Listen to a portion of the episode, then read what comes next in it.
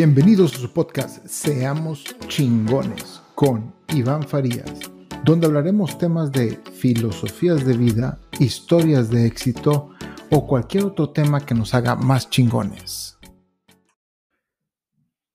¿Qué tal, inspiradores? Los saluda su amigo Iván Farías. Este capítulo se llama De bolero a empresario.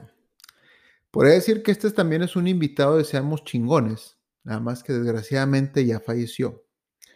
Él se llamaba Don Víctor Manuel Fernández Fernández. Nació un 12 de enero de 1925 y falleció el 25 de noviembre del 2007. Nació en un pueblo que se llama Nava, en el estado de Coahuila, en México, donde ahí terminó la primaria, se dice, y se dice también que empezó a ganar sus primeros pesos boleando zapatos. A sus 23 años ya estaba casado con doña Francisca Moreno Ramón, con quien duró, creo que 8 años de novio, me cuenta mi madre. Tuvieron 2 hermosas hijas y le siguieron 6 varones. Él es mi abuelo y ella es mi abuela, y que Dios los tenga en su santa gloria. Y el ejemplo y las enseñanzas que alcancé a vivir de él es algo que me ha acompañado toda la vida y probablemente me vaya a morir con eso. Son 2 cosas que les quiero comentar y es por algo que le dedico este capítulo a mi abuelo, al cual lo recuerdo con harto cariño. Y bueno, mi abuelo tenía un manojo de buenos hábitos corriendo por su sangre y los dominaba de una manera que dicen que solo un 1% de la población lo puede hacer. Yo tuve la fortuna de convivir con él durante toda mi infancia y por ahí de mis 20 y tantos, casi por ahí más o menos. Y mi abuelo empezó boleando zapatos y terminó como un empresario. Él empezó trabajando de carpintero con su papá, bueno, obviamente boleando zapatos, y luego fue carpintero con su papá, lo que viene siendo mi bisabuelo.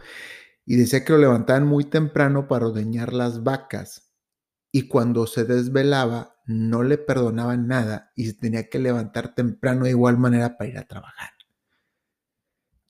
Y él tenía sus objetivos muy, muy claros y hacía hasta lo imposible por cumplirlos. Mis tíos y mi madre me lo han dicho hasta el cansancio. A mí me tocó verlo poco, pero él era enemigo del no se puede.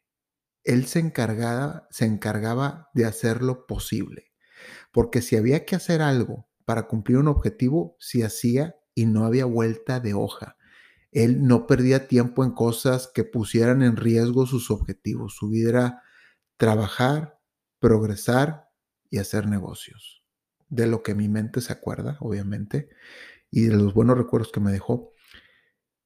Se levantaba por ahí 6 a.m. todos los días, también, que me acuerdo, y si yo su nieto, si yo me levantaba a las 8, me hacía saber que era un improductivo, obviamente para sus ojos, y obviamente esto me lo decía ya cuando yo tenía como 13, 14, no me lo decía cuando era un niño sí no me decía nada si me levantaba tarde, bueno, tarde 8 a.m. para él ya era totalmente un improductivo, y lo que más me deslumbró de él fue su tenacidad para salir adelante sobre toda oposición. A pesar de que yo no viví eso con él, sino porque me lo contaron sus hijos, incluyendo mi madre, pues él en los años 40, 50, pues de venir de un bolero, de ser bolero de Nava, Coahuila, y terminar siendo un empresario, al menos que yo esté equivocado, pero creo que esto es algo demasiado sobresaliente. Incluso hacer eso en cualquier época, creo que tiene un mérito enorme. Y mi mamá me platicaba que de muy joven, él solo se acercó a un cine a ayudarles, inclusive hasta barrer el cine con tal de aprender a pasar películas y cómo saber y aprender cómo también se manejaba un cine.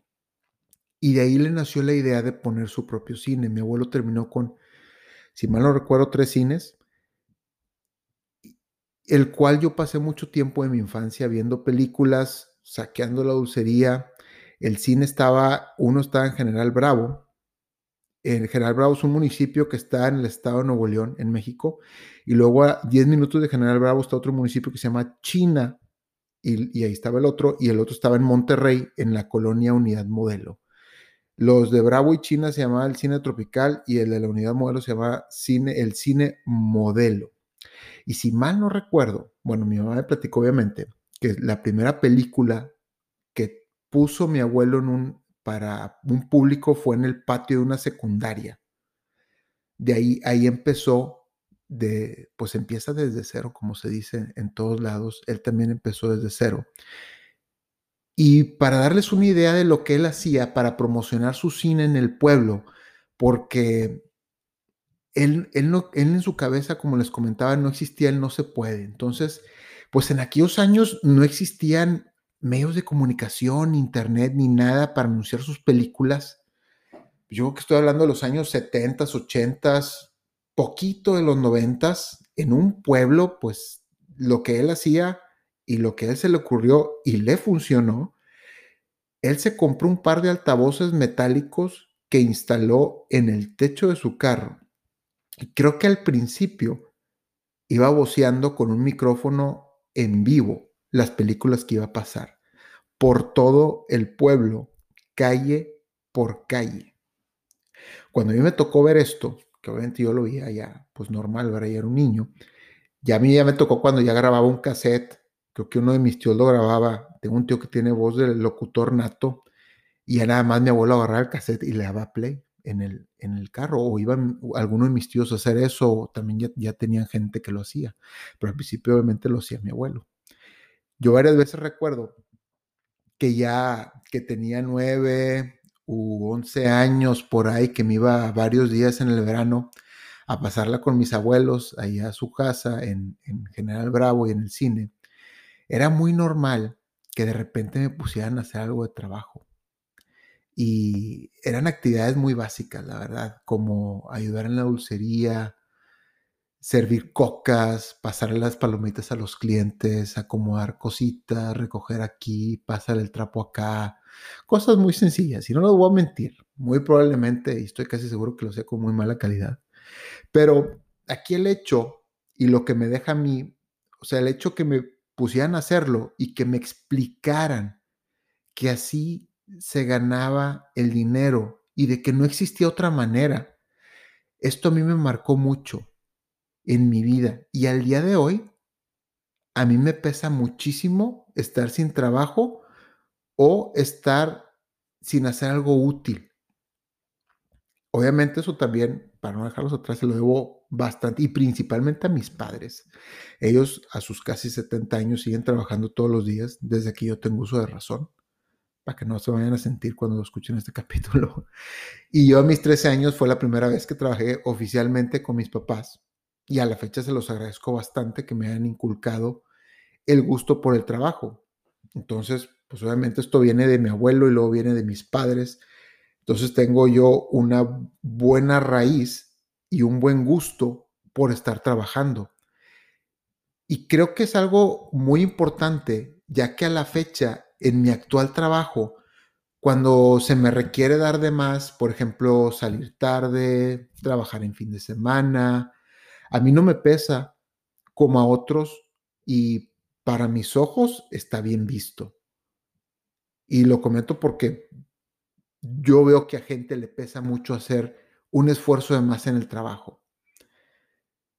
Y bueno, pasando a otros temas de mi abuelo, de don Víctor Manuel Fernández Fernández, no dejó atrás que mi abuelo tenía un gran corazón, a pesar de que era una persona muy estricta en cuanto a sus objetivos.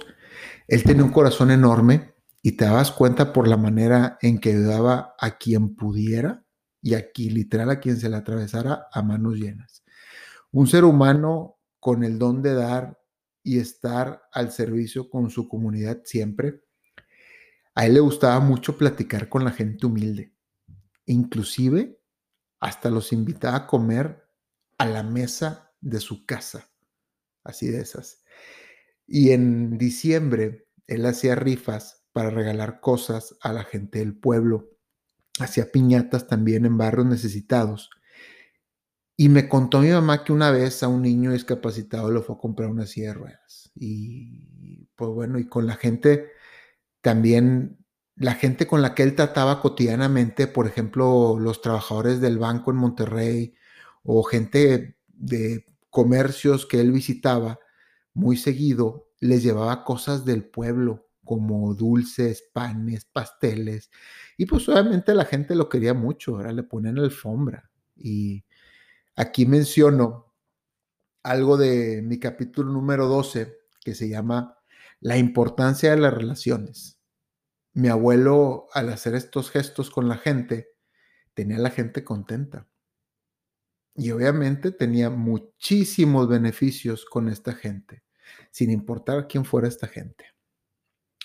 Y bueno, entonces, para resumir las cosas que me dejó mi abuelo, una fue el trabajo, ver que si tú no trabajas, no eres nadie, y así lo tengo bien tatuado en mi mente.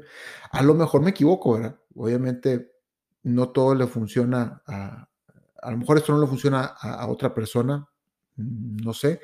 Y también lo de su gran corazón y esto creo que sí es para todos. La gran persona que era mi abuelo por el gran corazón que tenía.